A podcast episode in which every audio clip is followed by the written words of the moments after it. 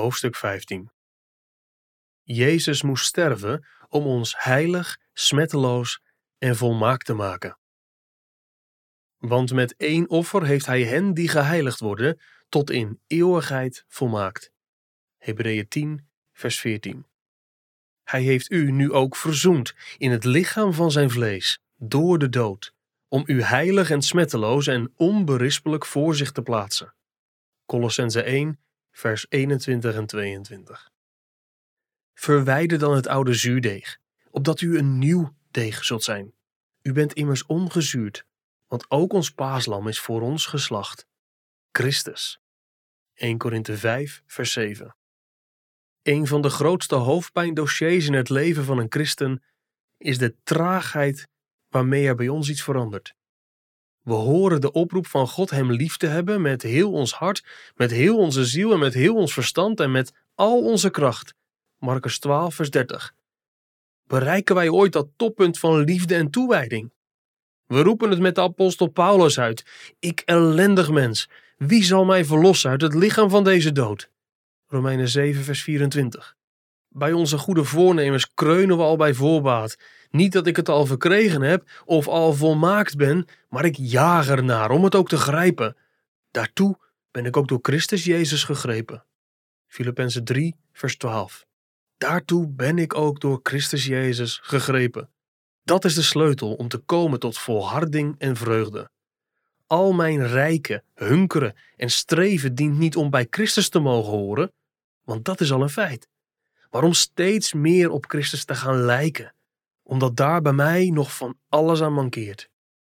Een van de belangrijkste bronnen van vreugde en volharding voor een christen is de wetenschap dat wij, ondanks de onvolkomenheid van onze vooruitgang, reeds volmaakt zijn, dankzij het lijden en het sterven van Christus.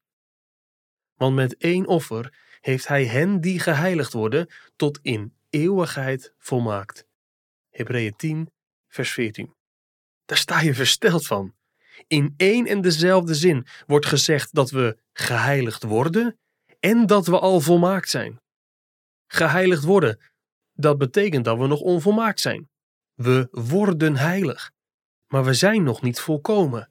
Juist zij, en ook alleen zij, zij zijn het die al volmaakt zijn. Het bewijs van onze volmaaktheid in Gods oog ligt er niet in dat we die volmaaktheid al ervaren, maar dat we merken dat we vorderingen maken. Dat vormt een vrolijke aanmoediging. Dat we op weg zijn. Het bewijst dat we zijn aangekomen.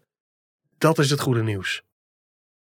De Bijbel gebruikt het oude beeld van deeg en zuurdesem, gist. Gist staat dan voor het kwaad en wij zijn het deeg. Verwijder dan het oude zuurdeeg, opdat u een nieuw deeg zult zijn.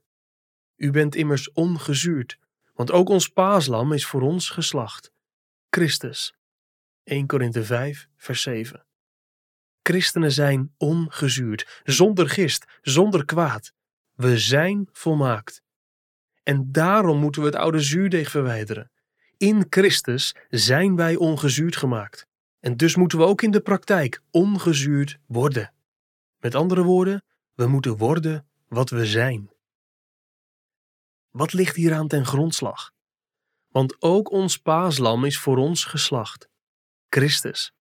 Het lijden van Christus heeft onze volmaaktheid zo zeker gemaakt dat die nu al realiteit is. Daarom strijden we niet alleen tegen onze zonde om volmaakt te worden, maar omdat we volmaakt zijn. De dood van Jezus is de sleutel tot het strijden tegen onze onvolmaaktheden op de vaste grond van onze volmaaktheid.